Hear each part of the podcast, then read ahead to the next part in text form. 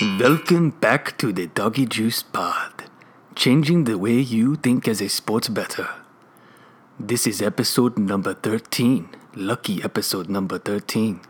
It is Wednesday, October 17, and we have a packed episode for you today. The Doggy Juice model had its uh, best college football Saturday of the entire year. Mmm, my ding ding dong. It was another nice week of winners. I don't have the final tally in terms of units and profit from the weekend because, frankly, I haven't finished grading everything out yet, but it's looking like well into the double digits in terms of units in the black in college football. And another winning day in the NFL. I'll have the exact numbers on the doggy juice damage to the books from last weekend on the next pod.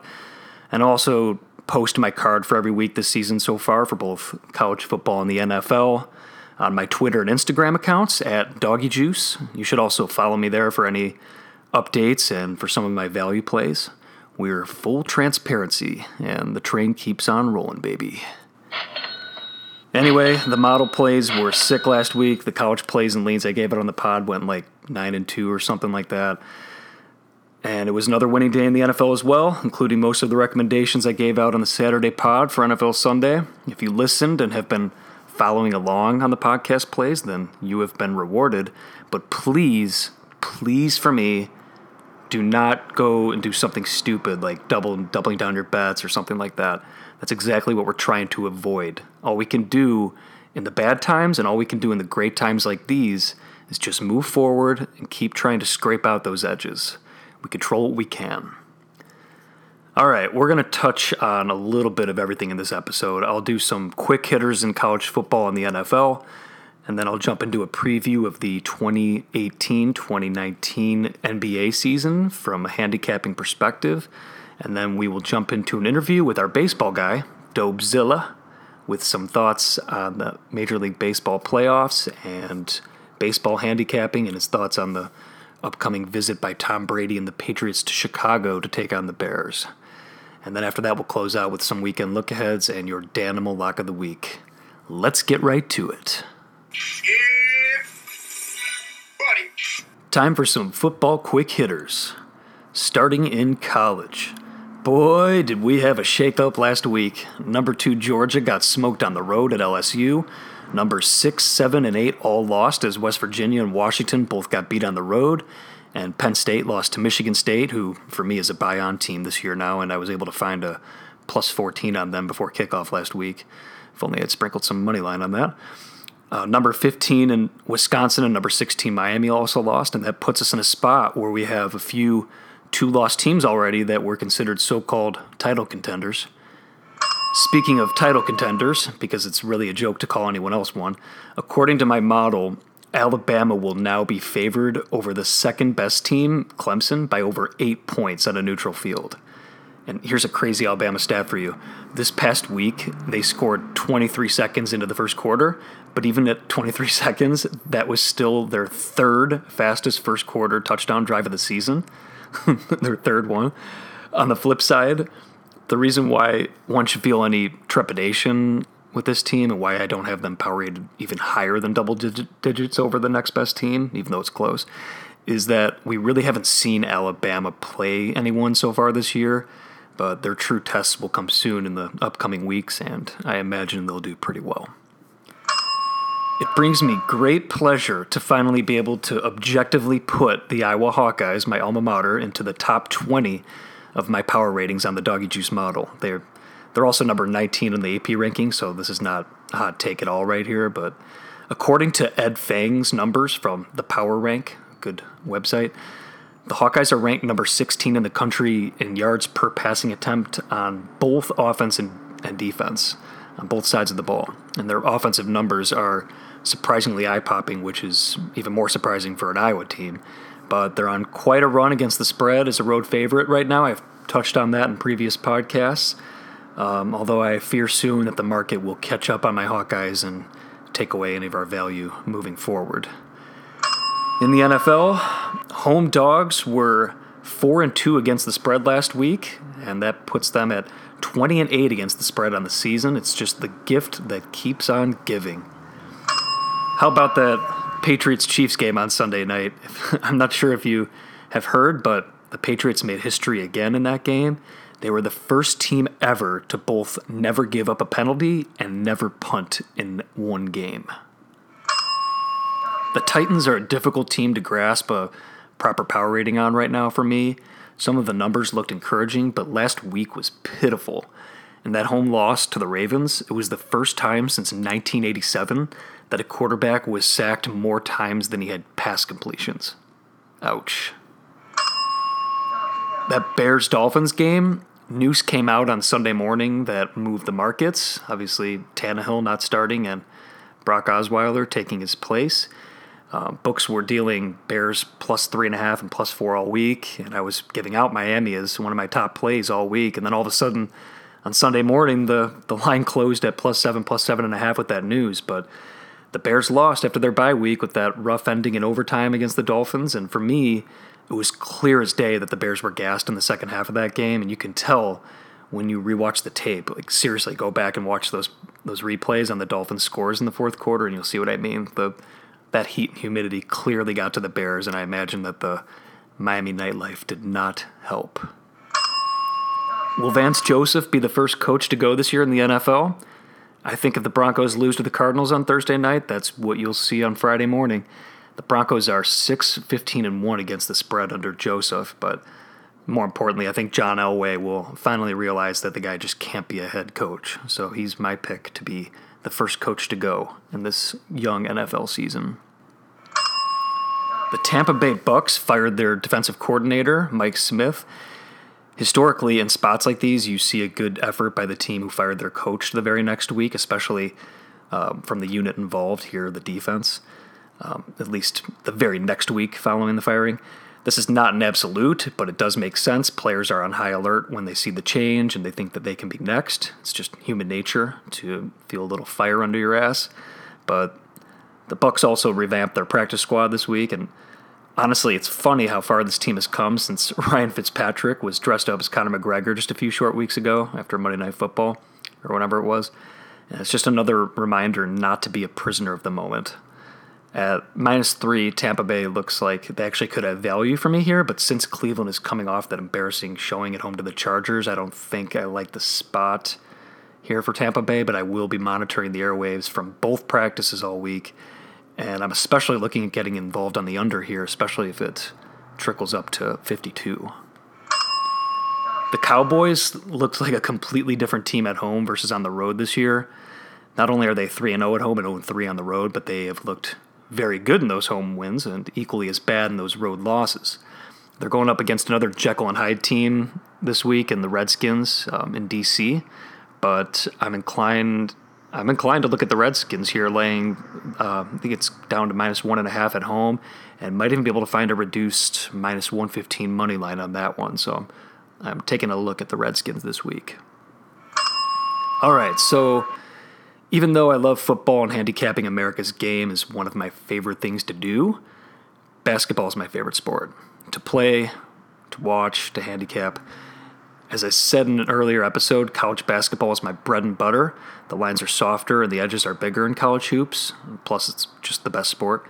But NBA is the highest level of basketball, and the 2018 2019 season is already upon us.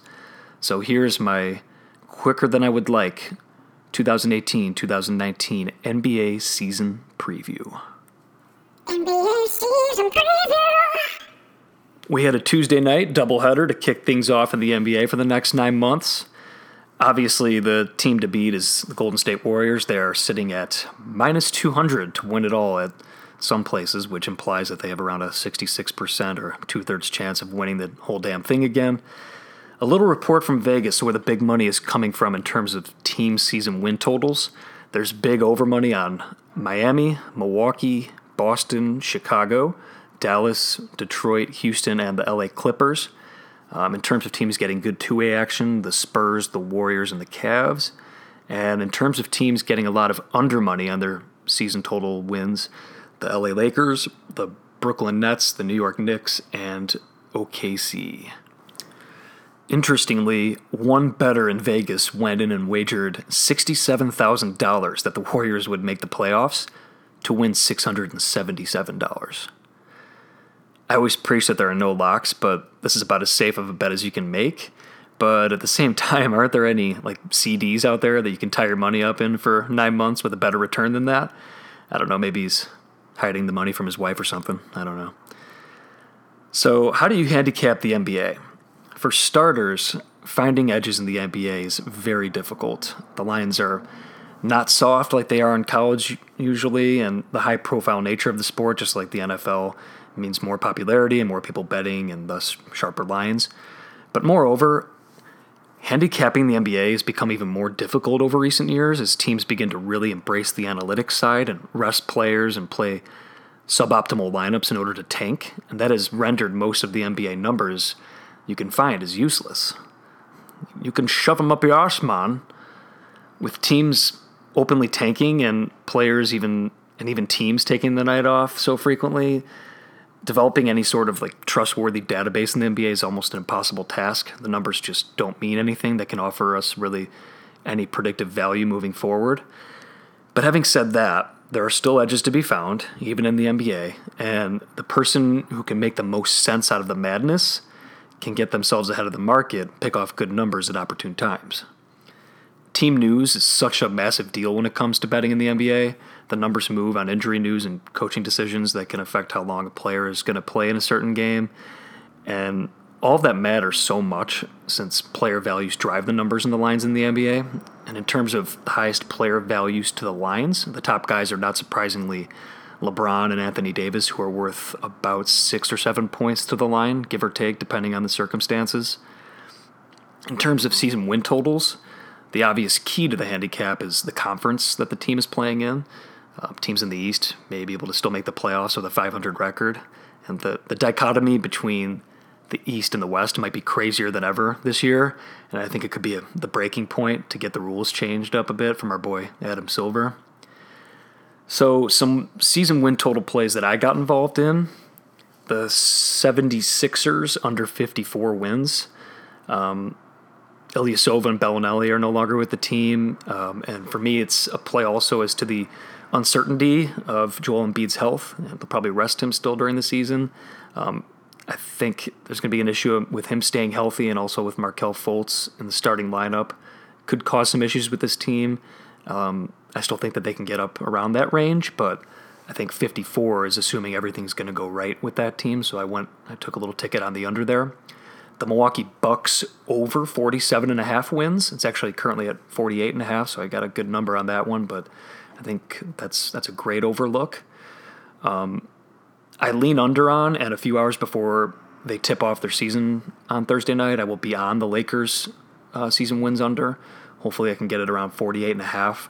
Uh, this team will need time to gel, and it will take a while bef- for Luke Walton to work out his seven or eight man rotation and they'll also play a lot of tough teams in the West. And I think we may see a slow start with the with all the moving parts involved with them. And if not, um, they'll have to win some tough games to get to 50 wins. And I think they'll finish around fifth place in, in the West this year. The Lakers, LeBron's first season in LA. The hometown Bulls over 28 and a half wins. I'm on it. It actually moved up to 30 and a half, but it trickled back down to 30 after the Markkanen injury news. He's going to be out for about six to eight weeks with an elbow injury. And in terms of the state of the Bulls, I will delve way more deeply into this in future episodes because the Bulls are my favorite sports team, number one on my list. But let's just say that I think the decision making by Garpax over the past few years has been suboptimal. But that, yeah, that's all I'll say. But there is some young talent and a front court with a healthy Lauri Markkanen and rookie Wendell Carter, along with a good veteran to challenge them and Robin Lopez is something to get a little excited about. The backcourt is another story. The Bulls decided to roll the dice with Zach LaVine and match the offer that Sacramento gave him.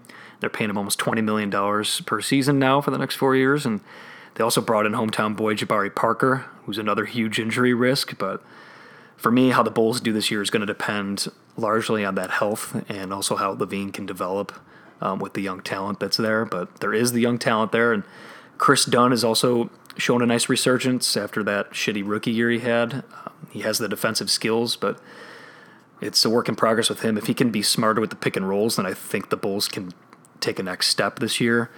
Um, even though they should probably be doing everything they can to ensure a top pick in the draft. Some teams that I'm high on compared to the market, the Utah Jazz. They finished last season 29 and six on a 29 and six run, and I think they can legitimately contend for the two seed in the West this year, but will probably end up uh, with a three seed if they can stay healthy. The Denver Nuggets, also high on them. They have an incredibly high scoring offense, and I, I think it'll be tough for teams to keep up with them this year, but they're in that tough Western Conference. Some teams that I am down on compared to the market, the Oklahoma City Thunder. It's no secret here that, that Melo is, is the worst, but I truly believe that every team he goes to gets worse. And on top of that, Russell Wilson's banged up. Paul George just got paid, and they're in a tough division. I'll be looking to fade them, especially if they can fool people early on. I'll also, I'm also down on the Portland Trailblazers this year compared to expectations. I think the course is run on this being a playoff team, and I'll look to fade them as well. And the market knows this, but the Atlanta Hawks are going to be they're going to be god awful this year. Um, they will be your worst team, and their low 20s season win total reflects that. In terms of predictions, I'm not going out on a, limb here by predicting the Warriors versus the Celtics in the finals. And I was on them last year for, MV, for MVP, but I will go back to the well again this year. Greek Freak wins the MVP. If not him, then it's going to be Anthony Davis. There's no value on either of them, really. I took a small slice of Greek Freak at 5 to 1, but if there's really value on anyone, is it's Kyrie. Uh, but there are just too many mouths to feed there in Boston, and he's coming off the injury.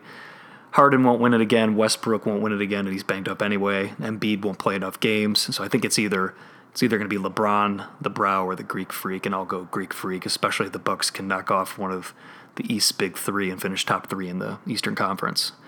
For Rookie of the Year, Luka Doncic, Don, can never pronounce his name, and uh, DeAndre Ayton are your two shortest shots at around plus 250 each. I think it'll be Luka, but otherwise, the Warriors are 2019 champions, but I doubt you'll want to lay that minus 200 to sit there for nine months. I don't either. So that's it. There's your NBA season preview for the 2018 2019 season from the Doggy Juice perspective. We'll try to find edges all year long, and I will focus in on the NBA in future episodes as another season kicks off for my favorite sport to handicap.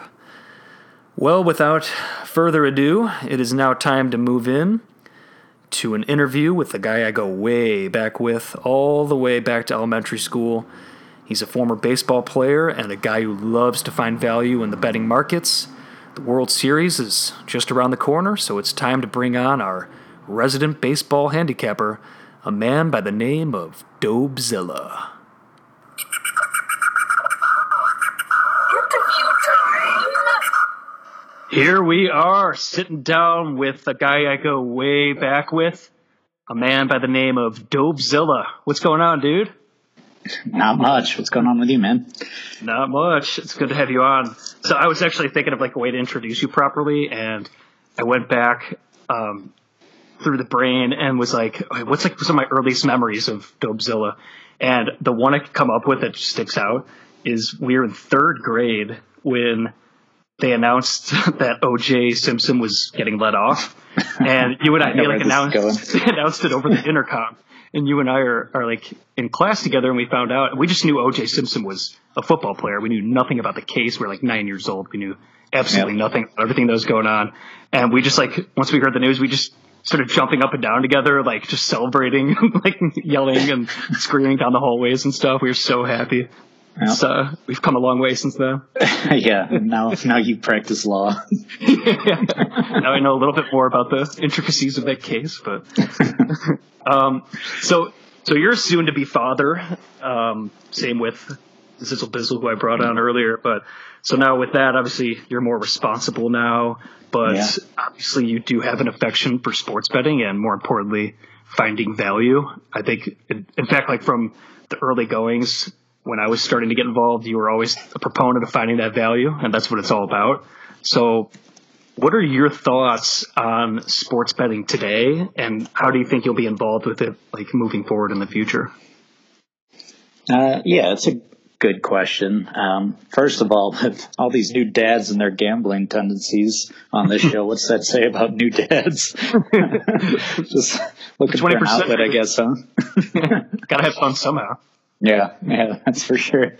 Um, so for myself, it's more of a casual, and if I'm going out with the guys or, or something of that nature, I'm more likely to research the games and put out a couple bets here and there, and then maybe after a few uh, soda pops, uh, if a random game's on, I'll, I'll throw a wager here and there on it. But um, obviously, with a little one on the way, I'm not looking to uh, put the uh, house on anything or Yeah, anything like that. So Listen to the Danimal locks. yeah, yeah, the Danimal locks are, are not in my wheelhouse. Um, but I mean, and and I'll say this for everyone: never bet what you can't lose. Um, it's never been a um, anything that I've ever bet something I couldn't lose or couldn't pay a bookie the week of or anything of that nature. Um, and with that being said, the analytics out there and everything you can find now, um, it makes it a bit easier to get that edge. And in my case, more important, you find an edge. Well, it's just the thing. Like the on the flip side of that, there's with all the info out there, everybody has that info too. So I think it even like um, it also makes it harder to find the edges because everyone else is operating with the same info. So I think anyone who could do it differently or find the value differently than anybody else has an additional edge. But Yeah, Um, you have to figure that Vegas and bookmakers have had that information, I guess, longer than we have. Um, I don't think they're getting extra information than we are now, which is a good thing. I mean, maybe they're talking to people's girlfriends or something. I don't know. now everything's on Twitter now, and all breaks. The news breaks at the same time for everyone now. Well, I, I feel like the the girlfriend edge is a huge issue in college games. Maybe not so much pros, but I think we all remember in college if we had a bad week or had a bunch of finals or you know one of our friends was talking to a girl we liked, right. it might affect our play that day. Like who's sleeping around with who. I think like there's one NBA team I just read like I think it's Oklahoma. No, no, it's Minnesota. The Timberwolves are like I guess it's come out that like some of the players are sleeping with the other players' girlfriends and the whole Jimmy Butler like yelling at the team at practice angle. So it's like that stuff's out in the open for everyone. Everyone knows Yeah. about it. Yeah. But I I've- wish I had I wish I had that info on Tannehill.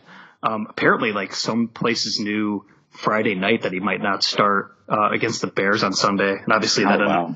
Not mattering, but it definitely mattered for the line move. But I, that would have been to use an example here. It would have been great info to know that earlier. Yeah. Well, I have to imagine, um, and I did, I do listen to your show. So how would have that affected your, The your handicap. th- yeah, your handicap, your three spread, three and a half spread. Um, Yeah. I know you, you can't put out a late addendum to anyone. Yeah. I guess maybe with I mean- Twitter and Instagram you can, but No, that's a good question. Like I actually pulled that out of my um my super contest picks. I was going to go with it at plus three and a half as one of my plays for the Dolphins, but I pulled it away. I didn't take the Bears because I actually thought with Tannehill out, the line was right at about plus four. So it came down to like how much you value the backup in, in Osweiler versus versus Tannehill, and I think that's just like a two or three point difference roughly. So like I still think there's that three points of value. I didn't add anything at Bears at uh, Dolphins plus seven, plus seven and a half. I just stuck with the position I had, but um, yeah, I mean that's a good case study right there, and how much information. did you see that Brock is 4 and 0 against the Bears on four separate teams? No, I didn't. See Yeah. His first start with four separate teams was were all against the Bears, and he won each of those games. that's cr- who's it? So it's Cleveland? No, that Denver for sure. Obviously, Miami. I'm trying to think of the other two teams there. He was in Houston, Houston, right? Houston. We went for the year. Then and I forgot the other one. interesting. I didn't know that. That's crazy. We, we need a stat check. Where's your stat boy? Stat boy. Next year when he's on like like the Bills or something, we're gonna have to remember this angle. He's like backing up when he's backing up Peterman. oh God. Just kidding. but um, no, that's that's really interesting. So you you obviously you know a bit about a, a lot of sports, but especially in my opinion, football and baseball. But you grew up playing baseball, and baseball is your sport. And right now we have we have some World Series, or sorry, approaching the World Series. We have some really great ser- uh, championship series going on in the AL and the NL right now. But I wanted to kind of talk to you a little bit about baseball handicapping and how you go about doing it. You said you research games and stuff before. Like, I know that baseball handicapping starts and ends with the starting pitcher, and I just want to know, like, in your experience, what are some key stats that you like to look at, and what what's important stats do you like to use for baseball for handicapping? Um, yeah, so well, I, I, guess I'll start with um, a little history between me, baseball, and football. Like baseball, and it's for me is more of a romantic game almost. That like you, you go there, you're not sitting there watching every pitch, every every at bat. um, when it's on TV, you're definitely not watching every pitch in at bat, but it's almost like just a, a, romantic thing that like you go there with your dad when you grow up, and it's like um, every it's there's so many games, and everybody grows up going to baseball games. It's easy to get into. Yeah. Um, Nostalgia. Yeah, but that being said, football is like the fast paced, like hot side piece. So I, I, I, like to say I'm married and in love with baseball, but um, on Sundays, uh, on, on, Sundays, my hot little side piece or uh, Kumar comes around, and, and, that that's that's what that day's for. The occasional Monday night. Hey, honey, where are you going? Um, yeah. I, am up to the bar. I'm up to the bar. You really, exactly. really just going to the bar to watch Monday Night Football all the time. Um, but yeah, so back to your question on on some things I look at, and um, I've actually had a lot of success in baseball, and with everything you go in streaks.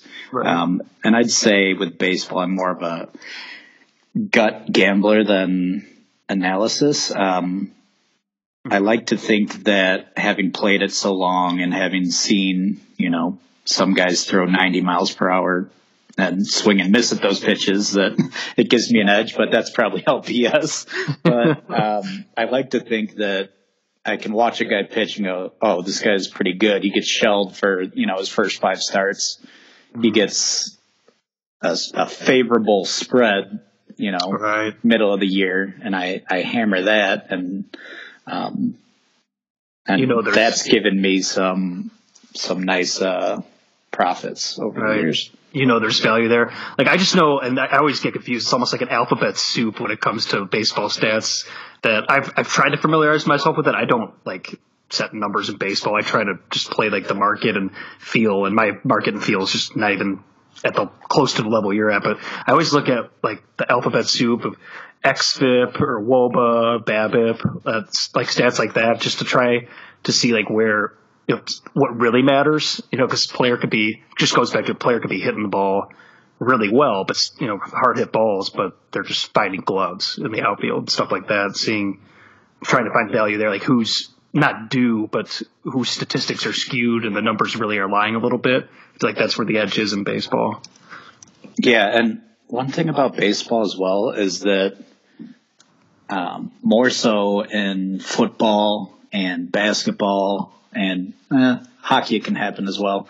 But any any day, any team can win. So every year, I mean, the best team in the league, Red Sox, are going to play the Orioles and Blue Jays, who are two of the worst teams in the league this year. And the Blue Jays and Orioles are going to win two or three of those games a year. So if you go out and see Chris Sale going against them and he's minus 400, that's something that I, having played the game, having watched it all these years, it just doesn't make sense to me how any player can be, or any team, I don't care how good they are, can be minus 400 against another right. team. they're just they're, like, so much can happen to, to ruin that. You know what I mean? Like, exactly. Just one pitch or something.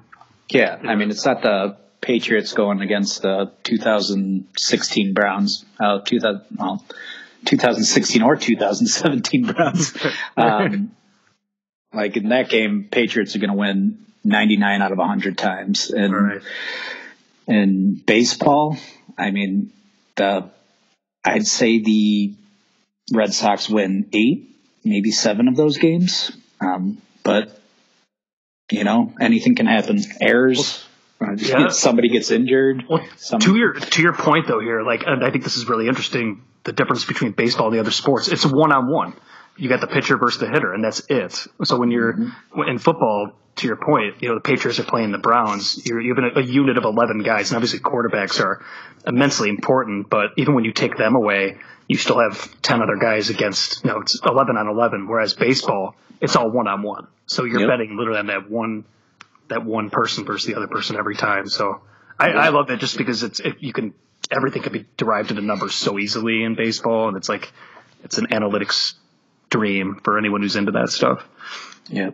And that, I mean, even just look at how much of that has changed over the last, I mean, I'd say five years, even with how many sw- um, um, shifts we see in the field. Yeah, right. Like, Teams are embracing the analytics more than ever before. yep. So, or Anthony Rizzo. Yeah, poor Rizzo. I know. you had to watch the rest of the game on the. Oh man, I'm still mad about that.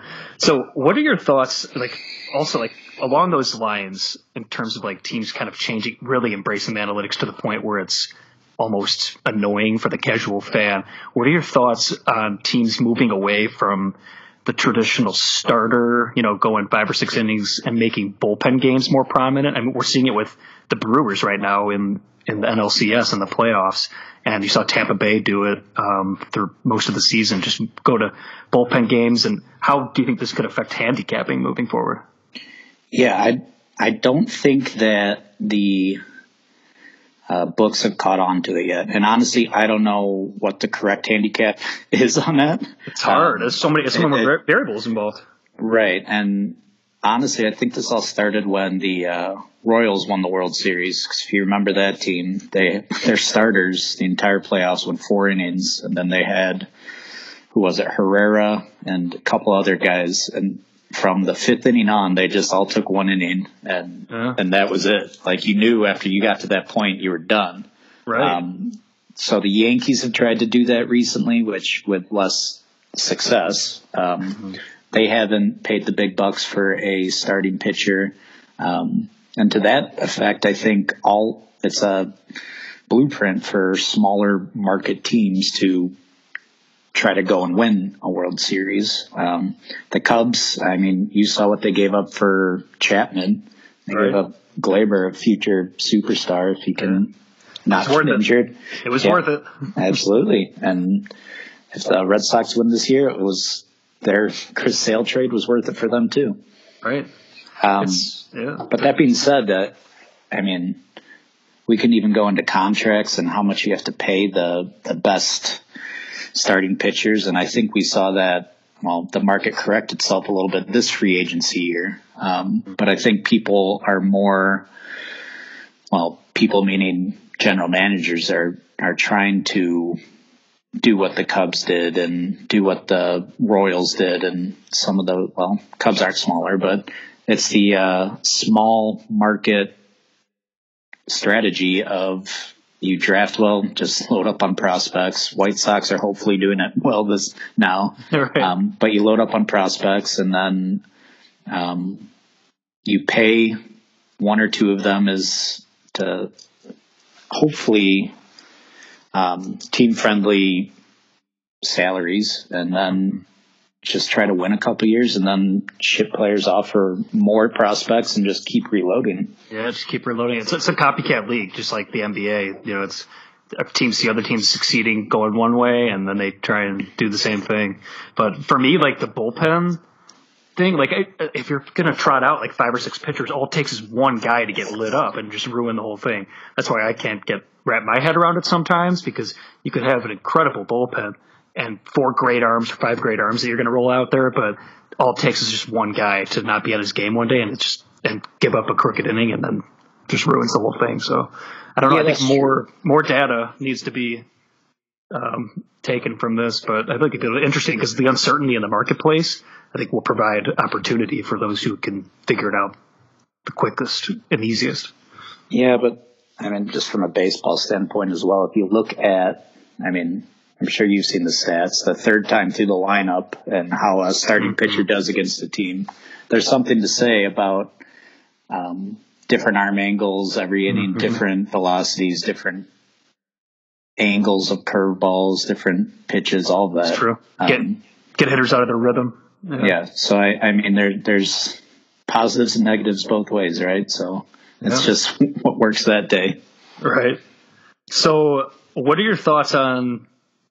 So we got obviously this playoff series. We actually, as we're talking right now, the Astros just lost to Boston in Game Three. Actually, Boston is underdogs. One, so they're up two to one, and the Brewers are up two to one on the Dodgers. How do you see these two series playing out the rest of the way? Or any predictions for the World Series? Yeah. So prior to these two series starting, I thought it was no brainer Boston and Dodgers. Well, I guess Boston wasn't a no brainer.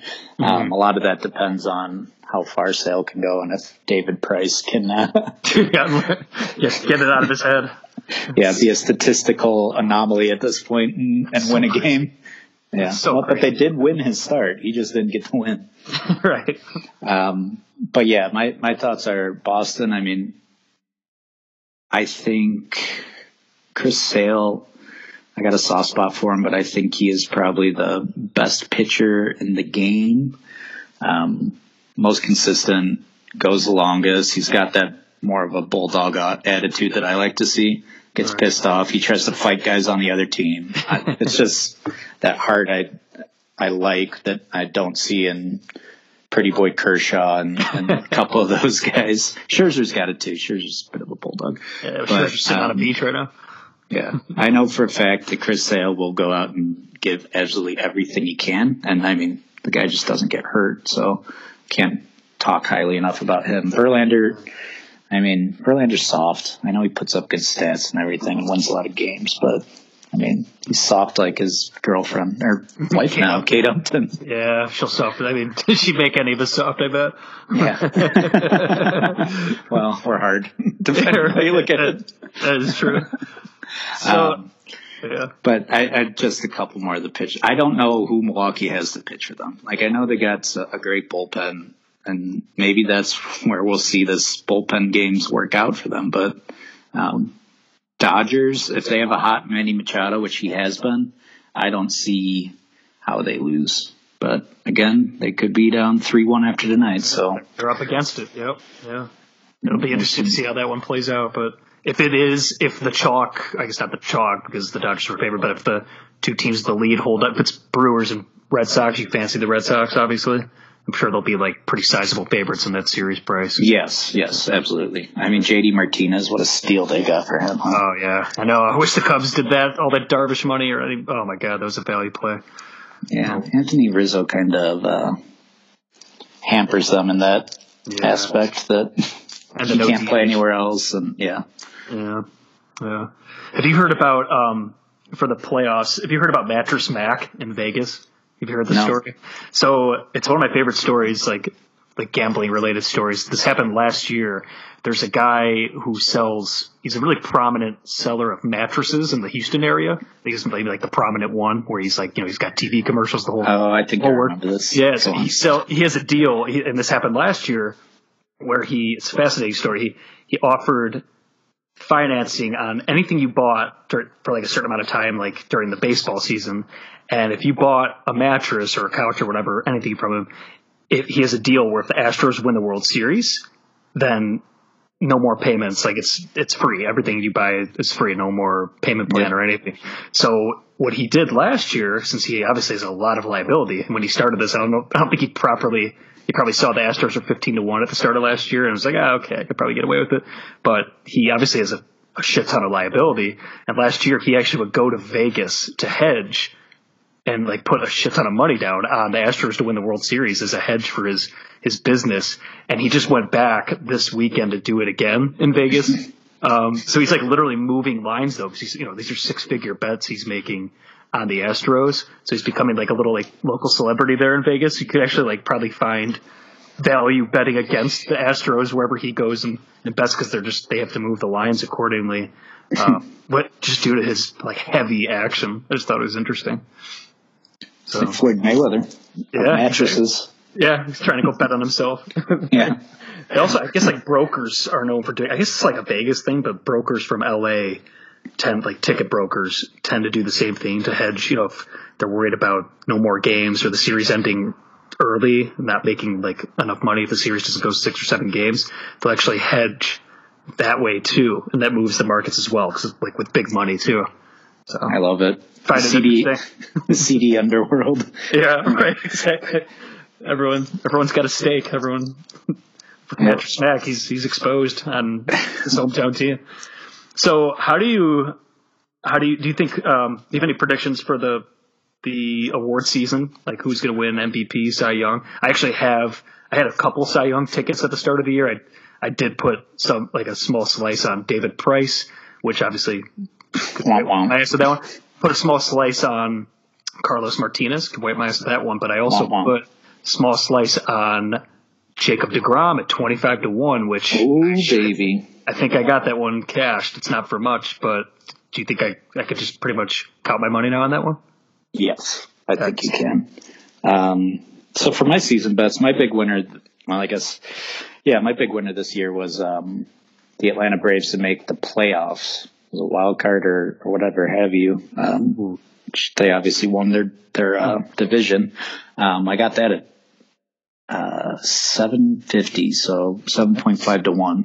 Wow. They actually Um, ran away with it at the end too. They I know. Close. It Yeah. was awesome. Didn't even need to worry about it. Yeah. Yeah. Um, but my Cy Young bets were Chris Archer, um, womp womp. um, and then the other one I took was um, Aaron Nola, which Ooh, yeah. yeah, it, it got close. Yeah. It got very close for a while. He's, Um, he had to finish, he's got to finish top five, right? Top three. He'll be top three, so it's Degrom, Scherzer, and Nola. I mean, what happened was Nola just didn't have the strikeouts. Um, that being said, your bet you can cash that. Yeah. I put the Dobzilla cash that cash Even with that ticket. Ooh, we did a drop. but yeah, I mean, he's he has ten wins, and he's like, his team sucked. But I feel like his his numbers are just like otherworldly. Like some some stats are just ridiculous for Degrom. Yeah, we we need another stat boy. But did you see what his record would have been if the Mets scored two runs every game? No, but I imagine, like twenty five and one. oh my god, wow. And if they scored three runs every ga- game, he would have been 30 and 0. Like, he set the record for most games of not letting up more than three runs in a game. Like, I feel like if you break history in anything, um, you got to you're, win. you're, you're gonna win. Or if it's something that hasn't been done forever, you're, you're gonna win. That, that goes back to Mike Trout's rookie year. Miggy Cabrera got the triple crown, but I think Mike Trout had a higher WAR, so I he was actually the better player. But I mean, obviously, if somebody gets the triple crown for the first time in 30 years, you're going to give it to that guy, right? So right, right. Yeah, there's like that. Like, like it's kind of like NBA for the MVP. You know, you just don't give it to the same guy two years in a row. It just doesn't happen. yeah, and it's like my, my uh, much maligned uh, Kareem Hunt uh, rookie of the year Yeah. last year. Thirty-three to one, you had him, right? No, Something dude, that? it was like 250 to one. Oh my god, oh, that's cool. Yeah, so um, yeah, Kamara had the media and the Saints and that whole machine behind him. Even though Kamara or um, I'm sorry, um, Hunt led the league in rushing and had more yards. It looks good. It's because the team, the team, like Kansas City, hint hint for what I think is going to happen later this year. At least is likely to. But they just tanked at the end of the year, and I think that had a lot to do with it because they started five and zero last year as well. And Yeah, he looked like the front runner, but it's because of Andy Reid. Andy Yep. Reid's actually it might have been Nagy's play calling. Nagy's play calling going away from Hunt. damn it, Nagy. Which that that actually brings me to another interesting point. And I know we're going off topic a little bit, Uh, but that's, all, that's what it's all about. so Kareem Hunt they stopped running the ball as much. They had a, a great offense last year, blah blah blah. But Nagy he was coming up for a head coaching position. Offensive coordinators get head coaching positions by passing the ball. They don't get it from running the ball for six yards every carry. Good point. So I think there's something to say about if this offensive coordinator could be a head coach next year, they're going to be passing the ball more often than not. And that can go into hedging a lot of things. That being said, it, it's more of my gut, and I haven't done any calculations on it, Mm-hmm. but logically it makes sense. It does make sense, yeah, because he's he's obviously looking out for himself, and we know that's what people do. Yep. Everyone's looking out for numero uno. So it's a good angle. And I think like this year might obviously like their offensive coordinator might not be gunning for a head coaching job, but I'm thinking I, I mentioned this in a recent pod, I think. Not to totally go off topic, but I think the Chiefs in those colder months when their run defense, which is atrocious, is forced to stop teams that are trying to ground and pound more in the bad weather, I think that they're going to get exposed at that point. So it could provide betting opportunity for us in a month or two. Hey, Sony Michel just grounding and pounding them. Yeah, could see it. Um, the back to the baseball awards. Who do you think is going to win MVP? Uh, Yelich and Mookie Betts. Yeah, I think that's even going to be close. I know like Betts, I don't. Betts or uh, what's or Martinez. I guess they're Yeah. one of the two. So American League's closer. Um, Mookie Betts is another one of those media darlings, though. JD Martinez, kind of everybody has a bad taste in their mouth from all this stuff over the summer. Um, Red Sox were trash talking him for a bit. Like I, he was amazing this year. They got the best deal in baseball for, as far as I'm concerned, for the numbers he put up. Um, But Mookie Betts is the Boston darling, a hundred and what seven win team. Yeah, obviously it's going to be one of them too. And if it's going to be one, it'll be Mookie. Yeah, there's some, and again, we need a stat boy. There's some stat out there that Mookie Betts is the first player in a long time to do like 30 home runs, 30 doubles, and I don't know if it was 30 steals or something. an, an asinine stat that I was just thinking, I want my stat boy to be Denny. I'm gonna Denny. I know you're listening to this pod, driving around in Napa. You're gonna be the stat boy. But anyway, sorry. just Mookie's sweet. Sweet. Um, and Yelich, uh, it, it's he's going to run away from it. Um, Javy's obviously the second right. runner-up, but I mean Yelich, what he did in the second half was Especially at the end. insane. That, that was so set up for like. Remember his last at bat? If he homered, he would have won the triple crown Yeah, against, against the Cubs in that game. That would have he been had like, 11 home runs at the All-Star break. 11 home runs That's at the All-Star break. That's that's insane. Well, well, so pretty much you guys just heard that Dobzilla locks on the awards. Uh, wait, I didn't get AL Cy Young. Oh, AL Cy Young. Um, who? I was going to say Chris Sale at first, but he got hurt at the end of the year.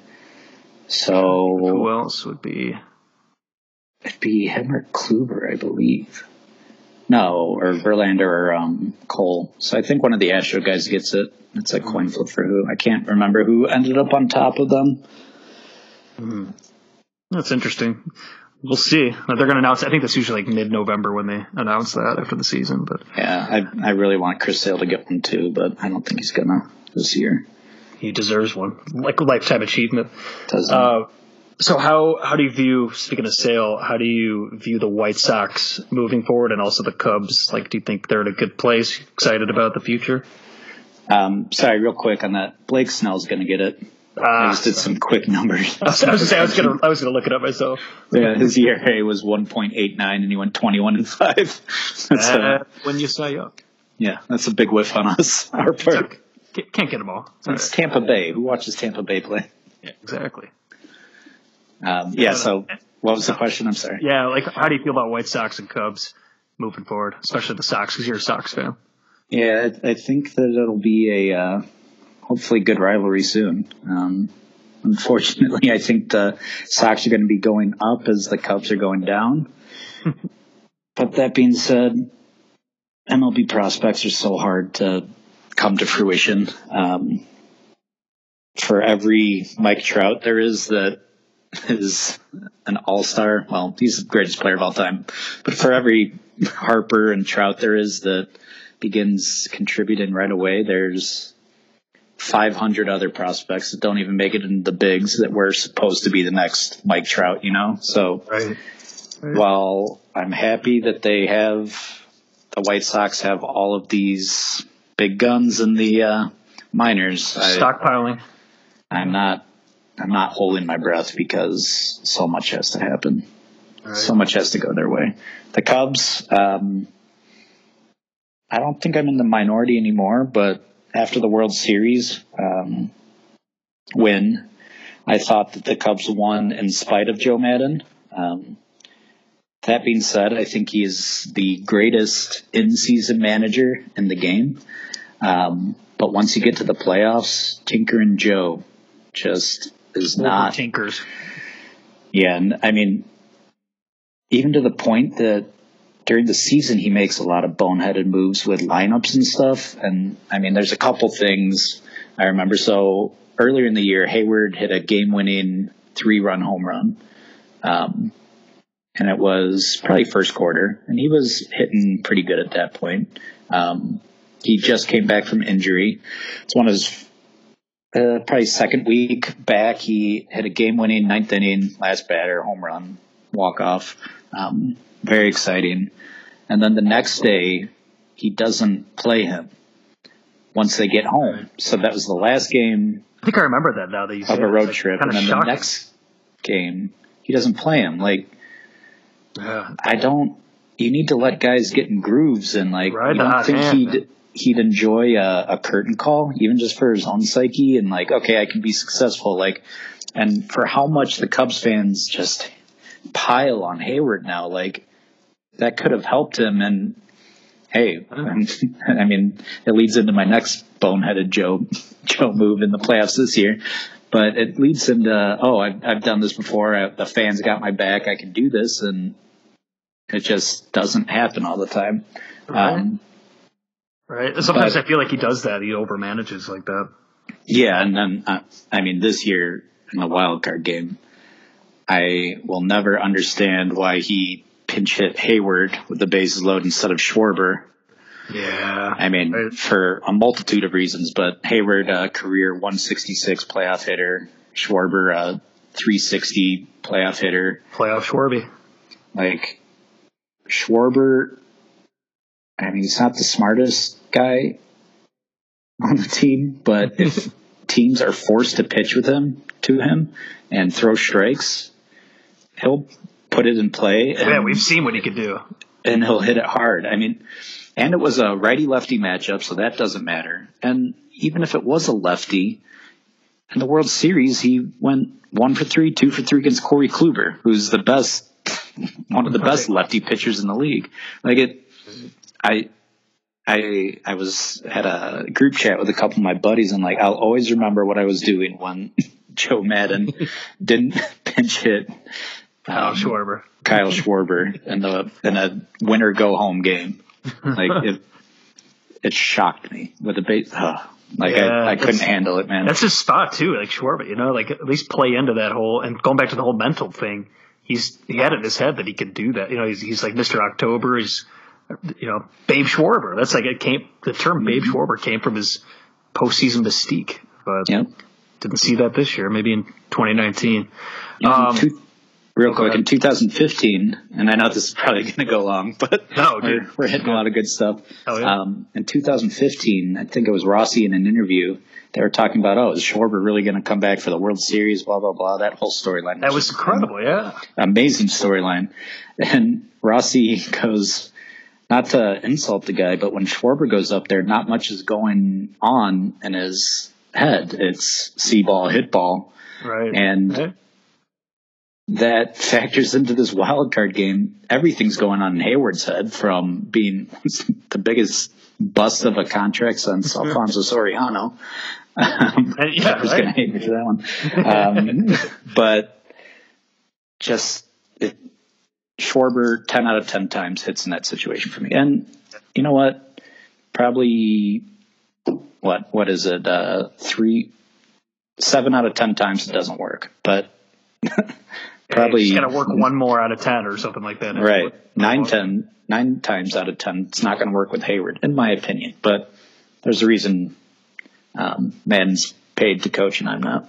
Yeah, he also has won a World Series and we haven't. But at the same time, your points are very well taken.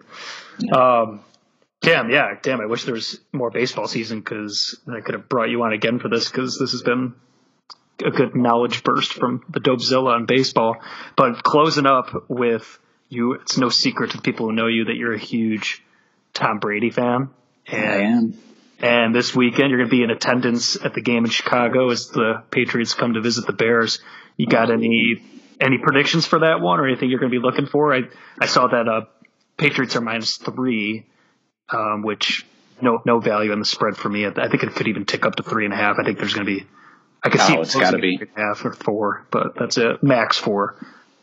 But- Yep. I mean that. Well, using my sizable gut, I believe that seems like a trap game for the Patriots. that line. I mean, It does, I it think does. The public is going to be heavy on the Patriots at minus three, Yeah. um, and I probably will be as well. Um, but um, yeah, so I'm I'm going to the media deck, and I got these tickets from somebody involved in the Bears organization. But um, so I'll be next to all diehard Bears fans. So I, I'm not I'm not wearing a Tom Brady jersey. I'm wearing a Bears jersey, so I can finally put to rest that I will root for the Bears over Tom Brady and the Patriots. And everyone can eat it. You have to take a picture to prove that. And I know under your Bears stuff, you're going to have your Brady stuff, though. Let's be real. Gonna, Yeah, I'll probably wear Brady socks. yeah, there's going to be some Brady on you. You're a fraud. Yeah. Um, but that being said, I think three. I think they should probably be six and a half point favoriats. Oh, I, Um, bet, I make one of my biggest bets of the year on the Bears on that, at that price. Yeah. Well, Yeah. I, well, we'll see who's right. Right. That's a good thing about gambling. There's always a winner and a loser. We shall see. Yeah, no, we'll, we'll, we'll put a gentleman's bet on the side between me and you. I'll take six and a half right now. Well, of course you would, but I'm not giving you. I think if they play the game a hundred times, the most likely result is the is where the line is. The, the Patriots win by three, but we'll see what actually happens this this actual Sunday. I could, if it actually gets to four, I might even consider the Bears at that price. But like you said, tra- I think trap game. Bears defense can give them some fits, and Bears do have weapons. A lot of it'll come down. It'll come down to Trubisky and his ability to what he does against that Patriots defense. But Yeah. it'll be a good one. You think there was any uh, Bears looking ahead this week when they went down to Miami?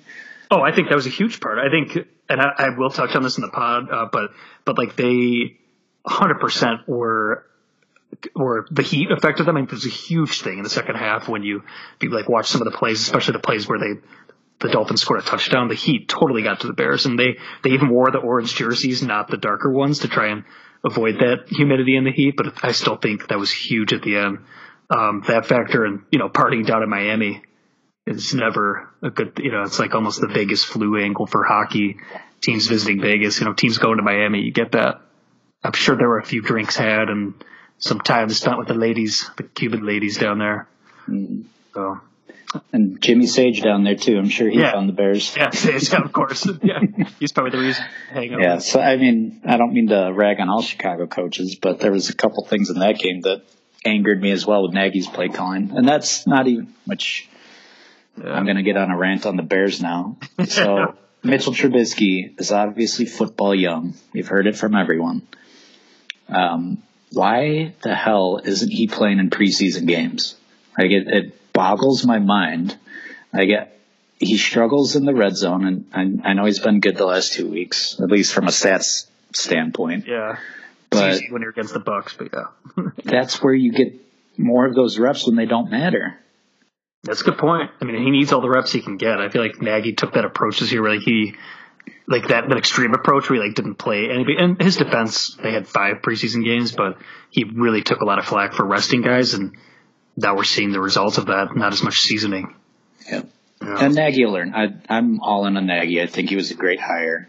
Um, finally, the Bears got a real offensive-minded coach, not like Yeah. uh, the Trestman years. Jeez, I know, right? And then we went to Not- John not the- Fox. yeah, not not the Canada upside down offense offense coach. It's the uh, true blue American offense coach. Hell yeah. But um, but that being said, there's two plays that stuck out. A, um, on that Trubisky pick, it was um, on the three yard line, first and goal to go. They get the holding call. That sucks. On first and, and at this point, it was an eight point game. Um, then first and thirteen, they throw the ball, and I don't know why anyone would ever do that. He's Um, made some questionable choices there. He really has. There's been a few games where it's just like, what, Like it- like, what are you doing? at that point, it's fourth quarter, not a ton of time left. A field goal in that position is just as good as a touchdown. Run the ball three times. Um, but that being said, on the other side of the coin, in the overtime when they get the fumble, Jordan Howard runs it twice. He gets tired, and then they just run it two more times to get into a third and five on the outskirts of field goal range. Right. They don't throw the ball and try Right. to go for the easier field goal. And our field goal kicker isn't that good. Park at 54 yarders for him there, and then you know he misses that, and then you give him that wide open, you know, Right. short field like that, and there you go, it's still off. I'm just saying, just throw the ball in that situation or, or do a bootleg. Like he can run for that. Like I, I don't know why they just ran. And I think it was Benny Cunningham at that point. Yeah, you just open up so many more doors too, and you throw the ball. You open up to, especially now with the penalties on on Yeah. quarterbacks, or like a flag could have been thrown. Trubisky, he could run the ball. He could option that. You know, there's so many. There was definitely the optimal move to to not run it there. Yeah. But it is what it is. There'll be growing pains. I think Nagy's got, I- like you said, a lot of upside. He's the right guy for the job. Yeah. Yeah, he is. He'll learn. Yeah. All right, let's close out. I'm going to give you one question. This is ran nice and long, but it was really good. Um, one final question. I've asked this to a few guys now that have came on. If you have to, I've been doing this Grover Cleveland game where you pick up a thousand bucks, but you got to bet it. I'm just going to give you one to close out. This you get a thousand bucks, but you got to put it on one Chicago team that's going to win the next championship, but not the Cubs. Who's it going to be? even money on everybody. Chicago Fire count? Uh, you can do the fire. I don't think anyone it'll resonate with most listeners, but it's, your, it's your money, Is man. Chicago Fire good? You know better than me, Mr. I- Football. I'll be honest, man. Chicago Fire are. I, not only do I not follow MLS that much, I have no idea how they're doing. I think they've won think the championship in the last couple of years. no, they didn't. They won their first year, which is crazy. Back in like '98, I want to say they were their inaugural year. I don't think they've won since then, but Yeah. they they, they had MVP though a couple years ago. I know Yeah. that. But Okay. Well, I, I got to go with the Bears. Bears, yeah, could be next year for all we know. Uh, Yeah. I, I don't know if Mitchie's the boy, but hopefully he is. Hopefully, we'll see. We've seen worse quarterbacks win, that's for sure.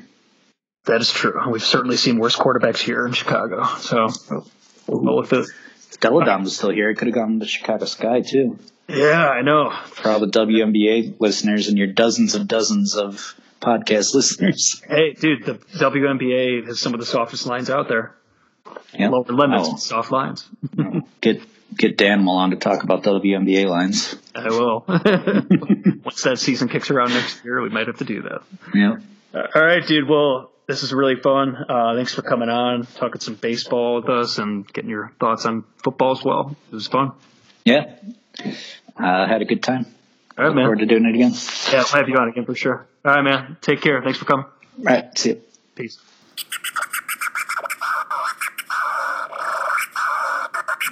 All right. A special thank you to Dobzilla for coming on the show. Quickly, time to move on to some look aheads at the upcoming couch football and NFL weekend cards. Oh yeah! In college football, we have the Dream Crusher scenario. This is an angle that I always love to look to play at around this time of the year in the football season. The basic concept is that once a team suffers a loss that makes them incapable of accomplishing something this season that really that they really wanted to accomplish, getting their dreams crushed, after that they tend to have a letdown spot in their very next game. And if you think about it, it makes sense. A team that thought it could win the title or legitimately make the college football playoff this year loses their second game last week to all but ensure that they can no longer accomplish that goal, and their dream is crushed. They don't practice as hard this week. Their focus and their drive and the same attention to detail and the fire just isn't there the next week.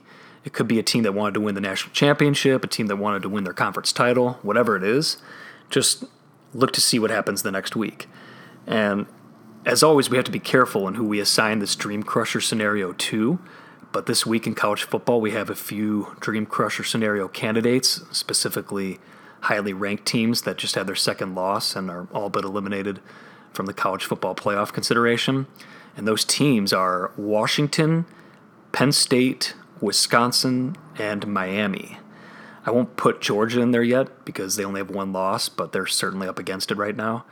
And for those teams, keeping up with the press clippings this week and um, and gauging them, like the the team morale, is a key potentially unlocking some value betting against them this week in the betting markets. So I think it's really important to monitor those press clippings and and really get a gauge on the team feel this week before making a wager fading them.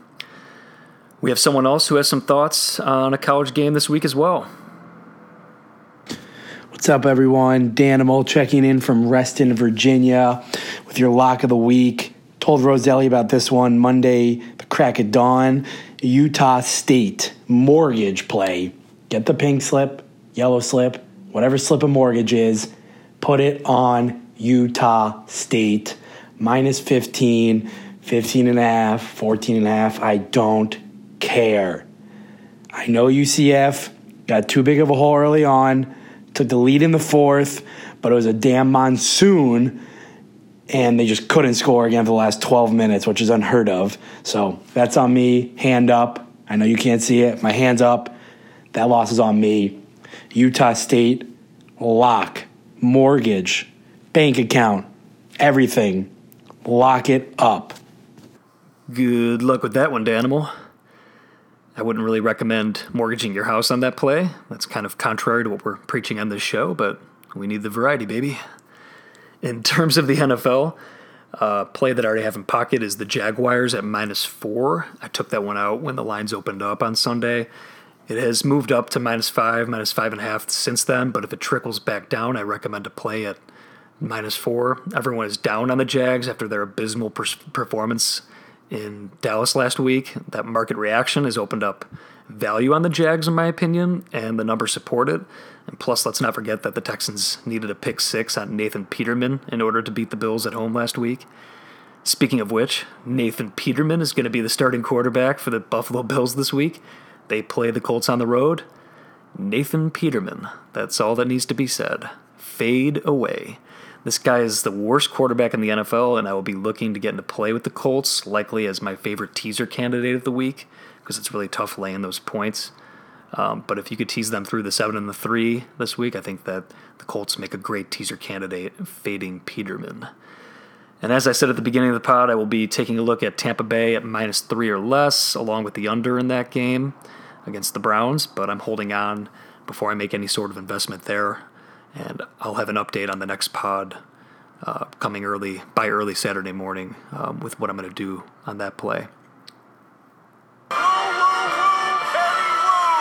All right, that'll do it for this episode of the Doggy Juice Pod, our lucky number 13th episode. I'm sorry that it ran this long, but that interview with Dobzilla was worth it. Hopefully you enjoyed it, and remember to get those Doggy Juice Challenge picks in this week. Every Thursday, I post the lines for the super contest that I play in on my Twitter and Instagram. All you got to do is pick your favorite five against the spread each week, get them to me before noon kickoff on Sunday. If you go 5 0, you win a $25 Venmo prize. Include that Monday Night Football tiebreaker. The your total score is the tiebreaker for that. We did have a winner already, as Zizzle Bizzle took home the bacon a few weeks ago. All right, I will see you guys later in the week. Thank you, God bless, and see you with the next episode. Doggy Juice out.